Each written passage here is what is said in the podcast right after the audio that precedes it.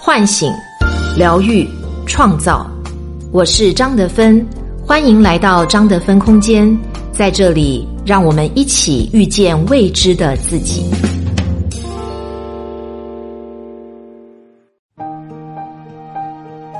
畅销十年的心灵小说《遇见未知的自己》有声书免费领了，作家张德芬首次原声朗读，价值五十九元，限时免费。领取方式：加客服微信号德芬全拼一零零三，回复音频平台的名字即可获赠。主播简介和专辑介绍里也有领取提示，别忘告诉朋友啊。大家好，我是今天的心灵陪伴者舒璇，很高兴和你相遇在张德芬空间。今天跟大家分享的主题是关于陪孩子玩，作者 J K 不二子。今天是国庆假期的第六天，不知不觉假期已经快过去了。这几天你有没有和家人朋友一起创造一些美好的回忆？对很多为人父母的人来说，也许每年只有到了这个时候才难得有时间跟孩子好好玩一场。可是这个假期你和孩子玩出了什么花样？每次周末带孩子去游乐场玩，看到各种陪孩子的父母，我都特别感慨，因为放眼望去，基本都是同一个场景。孩子一个人在里面玩，所有的家长都像商量好了似的，在外面低头看手机。孩子换了一个更大的地方自己玩玩具，父母换了一个更大的地方玩手机。哈佛心理学教授吉尔伯特说，十年后你不会因为少做了一个项目而遗憾，但你会因为没有多陪孩子一个小时而遗憾。很多父母似乎不太知道怎么跟孩子玩到一起，也不知道跟孩子玩什么，自己又总是那么多的事情要做，所以你真的懂跟孩子一起玩吗？陪孩子玩的三个层次，你在哪一层？第一层，假装式的陪玩。我曾经在儿童乐园看到一个小男孩，本来自己玩的挺好的，后来觉得无聊，就去叫爸爸陪他一起玩。年轻的爸爸一边刷手机一边说，你自己去玩啊，我不是在这里陪着你吗？乖啊，爸爸还有事儿。说着指了指自己的手机，小男孩央求了几次，爸爸还是不肯，最后只好走开了。很多父母以为我在这里看着你就等于我和孩子在一起，然而物理距离并不能代表心理距离，人在心不在，有陪无伴，并没有给孩子带来真正的爸爸或妈妈和我在一起的感觉。对孩子来说，互动是被看见，父母不经意的不作为会让他们认为父母不爱自己，眼里没有自己。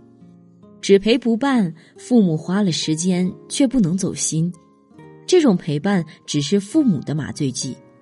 第二层，负重式陪玩。这一层的父母付出了时间，也付出了精力，而且他们一般都很有责任心，他们愿意花时间陪孩子玩，但往往表面上是陪玩，心里想的却是怎样改变孩子。一边陪孩子玩，一边不停挑剔纠正孩子的行为。为什么想改变孩子呢？因为他们看不见自己孩子的真实存在，只看见头脑想象出来的正确的孩子，而且还要让孩子向他靠拢。本来是玩乐的时间，却被教导条条框框，孩子当然不愿意和这样的父母一起玩。第三层，连结式陪伴。连结是一种相互归属、融为一体的状态，人与人之间建立了深层的连结，既有身体的亲密接触，也有情感能量的流动。宋氏家族的孩子个个出类拔萃，离不开父母的悉心培养。为了让孩子安心成长，宋耀如特意在郊区购宅，门前有溪流，后面有菜地，四处都是供孩子撒野的场所。有一次孩子们玩疯了，在农夫的地里跑来跑去，踩坏了农田。农夫找上门来问责，宋耀如赔礼道歉之后对农夫说，如果他们还跑去玩，请不要惊吓到他们，我会教导的。宋耀如还特意买了一箱子皮球，鼓励子女们踢球。孩子们经常把球踢得到处都是，不管工作多么忙，时局多么乱，他都要抽空回家陪孩子一起踢球玩。会玩的父母其实心里也有一个孩子，他们懂得如何去保护孩子的想象力和童心。他们会和孩子一起搭积木，也会陪孩子爬山捡树叶。他们会和孩子一起游泳、打球，和孩子一起虚度时光的方式太多太多。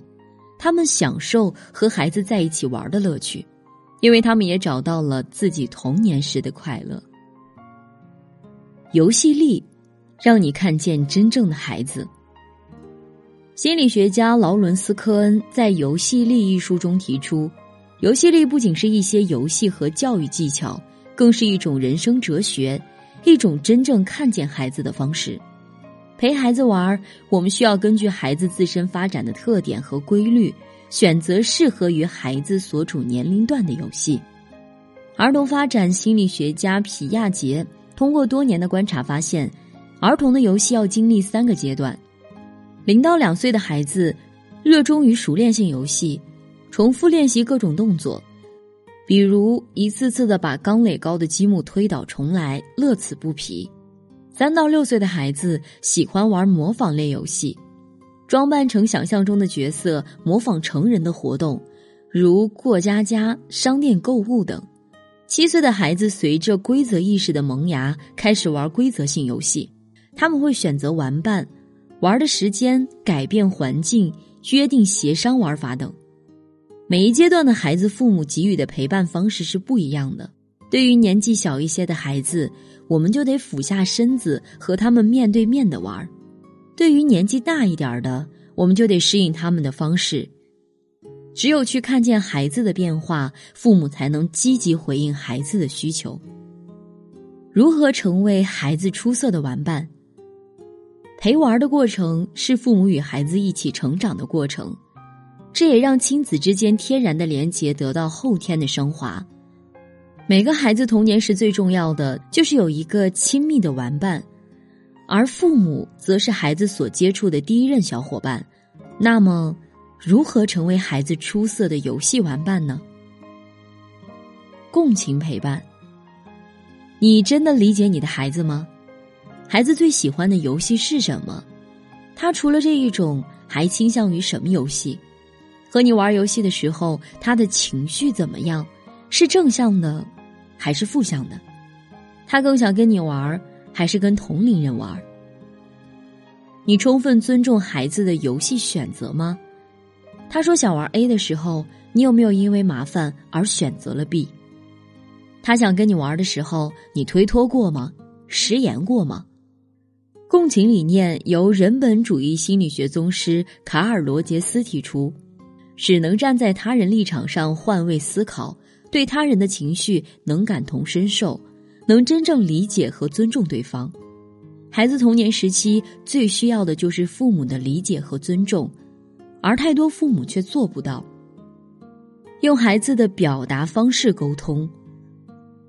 很多时候，我们希望孩子用语言来表达一切，然而语言不是孩子的表达方式，他们的方式是游戏。如果我们想听懂孩子在说什么，更好的方式是跟着他玩。如果我们想告诉孩子什么，更好的方式是玩给他看。保持亲密的身体接触。在保证安全、尊重孩子感受的前提下，和孩子保持身体接触，例如胜利后的击掌、落败时的拥抱、拍肩等等。玩能激发一个人最真实的情绪，快乐和低落都是无法掩藏，特别是孩子。把情绪玩出来的时候，就是跟孩子建立亲密连结的时机。有的父母可能会觉得没有必要陪孩子玩，认为放手让孩子去玩，可以培养独立自主的能力，也可以让父母有时间工作休息。这些都没有错，然而陪孩子一起玩的全部意义不仅仅限于此。几乎所有人的人际关系总是在连结、断裂和重建连结三种状态中不断变化，亲子关系亦如此。没有那么多天性就连结完美的亲子关系，一起玩就是创造高质量亲子关系的最好方式。所以趁着秋日天气尚好，趁着风还不燥，带着孩子出去玩吧。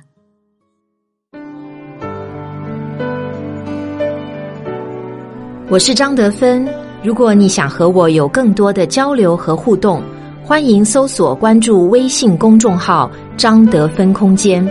心灵之路上，我会和你一起成长。